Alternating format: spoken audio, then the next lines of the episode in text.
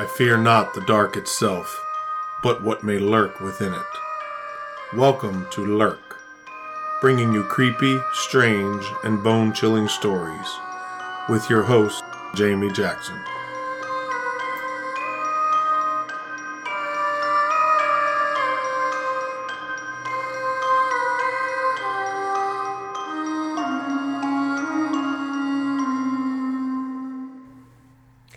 Lurkers, welcome to this week's episode.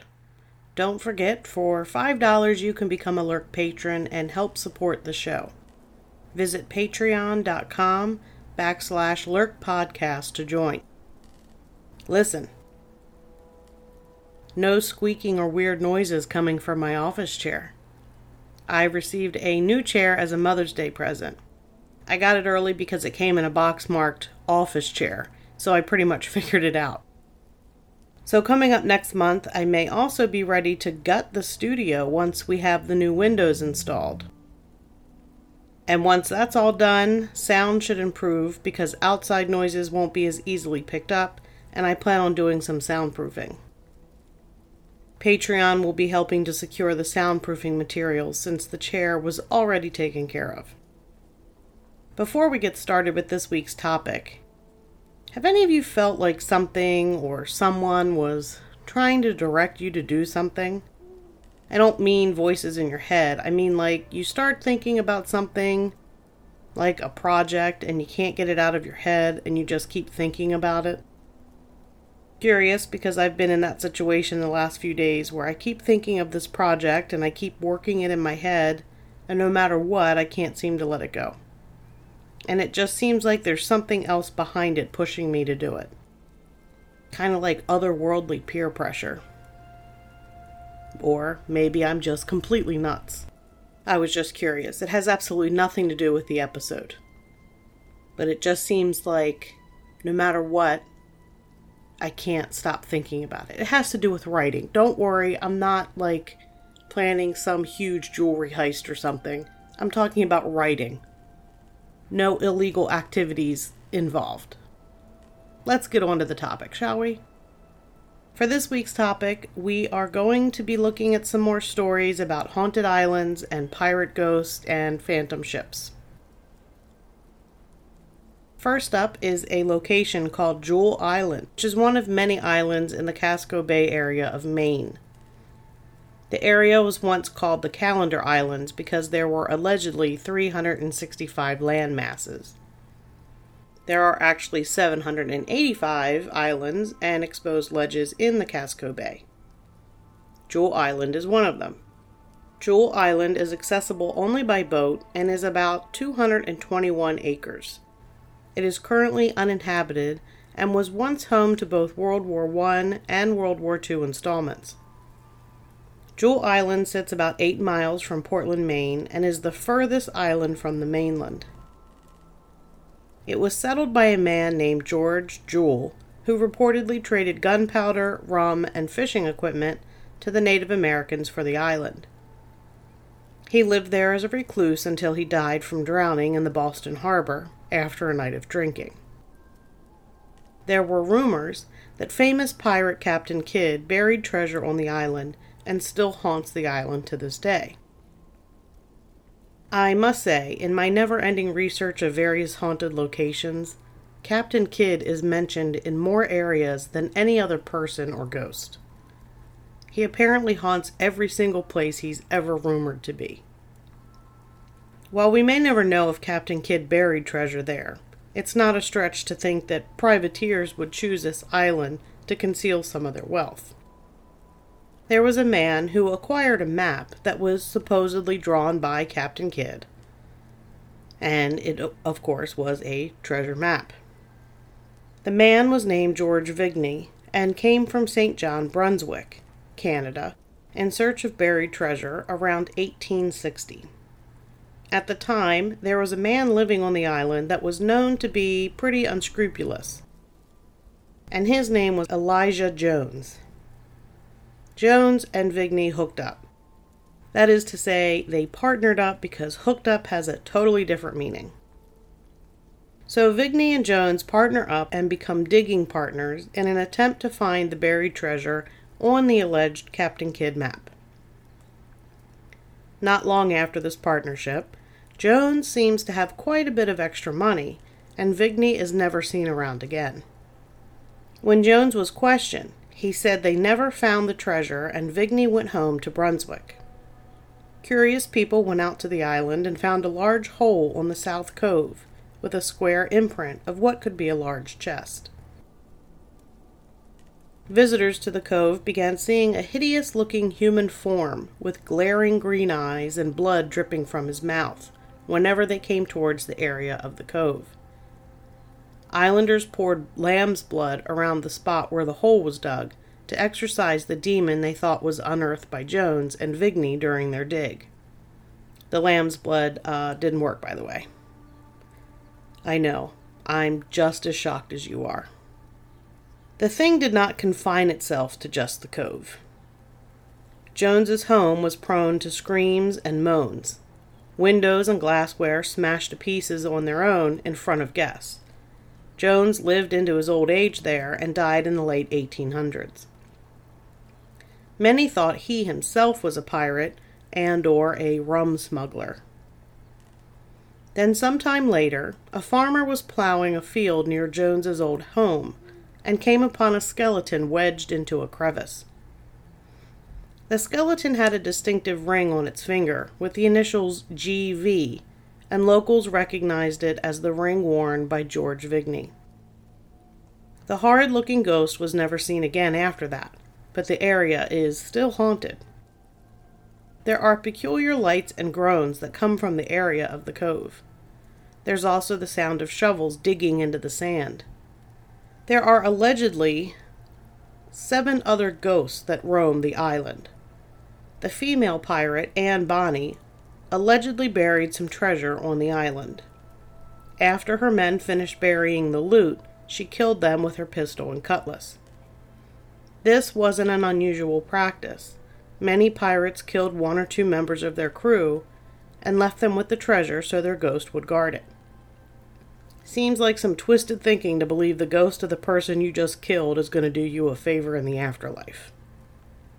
If I was one of those treasure ghosts, I'd lead people to the treasure out of spite. Just saying. Anyway, the ghosts of these seven men have been seen wandering the woods and shoreline. There were seven grave markers that were discovered in the 1960s that many believe mark the final resting place of those seven pirates. Pirates and unsavory treasure seekers aren't the only ghosts wandering around Jewell Island. In 1977, a young 15 year old girl named Margaret Newlin was visiting the island with her family. Margaret's father worked as a compass adjuster in the islets, so she was familiar with the small islands in the bay that her father visited. Jewel Island was one of the islands that was used as a garrison for the Navy in, the, in World War II. There are still gun batteries, tunnels, and remnants of the fort. Margaret often played around the ruins while her father worked. As she wandered the trail, she came into a tunnel that led to a gun platform. She heard voices coming from a small duct leading to the gunnery. She first assumed it was other explorers checking out the ruins, so she called out, but she got no reply. Margaret was standing several yards from the entrance when suddenly three figures in old uniforms and helmets came out of the ruins. One wore wire rimmed glasses in the style of the 1930s or 40s. The men walked towards her, but it was as if they didn't even see her at all. She was standing there frozen in fear as they walked right by her, and then disappeared. She rushed back to tell her family, but they didn't believe her. Years later, her family started to hear of other accounts of the ghost soldiers manning the batteries. That's when they started to think that perhaps Margaret had actually seen something. It isn't surprising, with so much tension and stress happening during war, that those who were in charge of keeping our shores safe would still be there manning their stations. And that's going to bring us to our next story about something that happened during World War II in Casco Bay. But first, we need a little background information. During the War of 1812, the United States needed fast ships that would be able to break and run trade that was being captured by the British fleet. In 1813, in Porter's Landing, Freeport, Maine, James Brewer built the Dash, a 103 foot topsail schooner that was fast. She was fitted for 16 guns. Ten of those were wooden models that were built to lighten the ship's load. In 1813 and 1814, the Dash made several runs to the West Indies trading cargo. The notoriety of the Dash made it all the way to the president at the time. That would be President Madison. President Madison had bigger plans for the schooner. On September 13, 1814, he granted a letter of marque and reprisal to the Dash's commander, George Bacon. This allowed the ship to seize cargo and other items deemed profitable for the war efforts from enemy ships. So the Dash was outfitted with two 18 pound guns and one pivot cannon. Her first voyage in her new role was very successful. The second voyage was even better. The crew took back a captured American sloop and also took a British ship with a cargo of rum. Even under a new commander, the Dash was successful. Then, in January 1815, the Dash sailed out with another privateer ship named the Champlain. The two raced, with the Dash pulling ahead. There was, of course, a storm brewing, and the Champlain's crew opted to return to port to safety. But the Dash stayed its course, and she was never seen again. And that brings us to August of 1942 during World War II. A couple rowed out to one of the islands in Casco Bay called Pumpkin Nub, having no idea what they were about to be a witness to. At the same time, there was a U.S. Navy ship patrolling the waters of Casco Bay from Portland to Harpswell, Maine. They were accompanied by an ally British ship called the HMS Moidore. Suddenly, there was the wailing of a siren. The siren alerted patrols that an intruder had entered U.S. waters. Guns were manned and batteries came alive with activity. A call went out for the enemy ship to identify itself, but there was no reply. The Navy knew the unidentified ship was not authorized to be in the bay, as it was way too close to the mainland. At that point, the British ship fired upon the unknown vessel. The shell floundered, slightly striking Pumpkin Nub Island. The impact broke off a chunk of the bluff close to Homer Grimm and his companion. Can you imagine being there enjoying a picnic date and getting fired upon by the Navy? Fire in the hole! Gee, honey, was that a Navy missile, or are you just happy to see me? Anyway, Homer Grimm and his unnamed companion were obviously shaken and on alert. They looked around the corner of the ledge where the shell had hit and there they see a tall ship from the 1800s moving at a steady clip through the water. Mr. Grimm could also see the patrolling ships bearing down on the tall ship. They were close enough for him to see the men squinting, trying to catch a glimpse of the mystery ship's name. The Coast Guard, Navy, and the British Navy converged upon the unknown ship. All came close enough to read the name of the three masted schooner. Homer Grimm was able to see the name on the sideboard as well. Anybody want to guess what the name was? It was the Dash. Surprised, aren't you?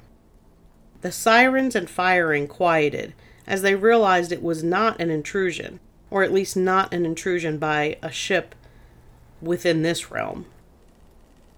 The ship silently went through the water without anyone on board. No shells or bullets pierced the ship. The ammunition had passed right through it. Then the dash dissipated into the fog and disappeared. Others have seen the ghostly vision of the dash in Casco Bay. It makes no wake and creates no sound. There's a story that the ship appears when one of the descendants of the original crew dies.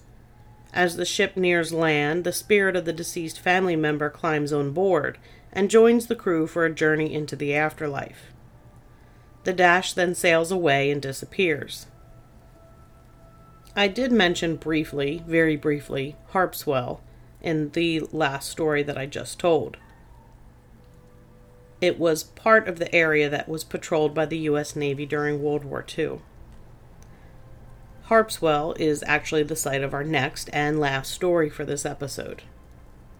The Harpswell community includes three large islands in Casco Bay Orr's Island, Bailey Island, and I'm going to murder this name just so you know. Sabacadeggan, Sabacadeggan are connected by a succession of bridges. Harpswell itself is a narrow peninsula. The Neck and Sabacadeggan Island were purchased by Colonel Shapley in 1659. The Native Americans called the peninsula Maraconiag, meaning quick carrying place because they could carry their canoes over it to get from one bay to another. Harpswell was incorporated in 1758, though it was settled before that. And it was also a haven for pirates. There was a small island in the area called Pond Island. The pond has now since dried up, and the area has been renamed Peaks Island. But back in the day it was Pond Island, and there was a pond. Captain Ned Low brought a large treasure to the island and placed it in a secret place with the help of his crew. His men thought a better hiding place was in the pond, or maybe they just wanted it for themselves. This group, who thought the pond was the better hiding place, took the treasure and re hid it in the pond. When Low found out, he became angry and wanted them dead. The group of men tried to get the cash out of the pond and escape, but Low and his crew, that was still faithful to him, cut them off at the pass. There was a bloody struggle, and it resulted in the death of several crew members. The treasure was somehow kept safe. Since then, residents of Harpswell have heard screams and shouts of bandits engaging in their battle. Phantom shots ring out in the dead of night, and ghostly voices fill the air.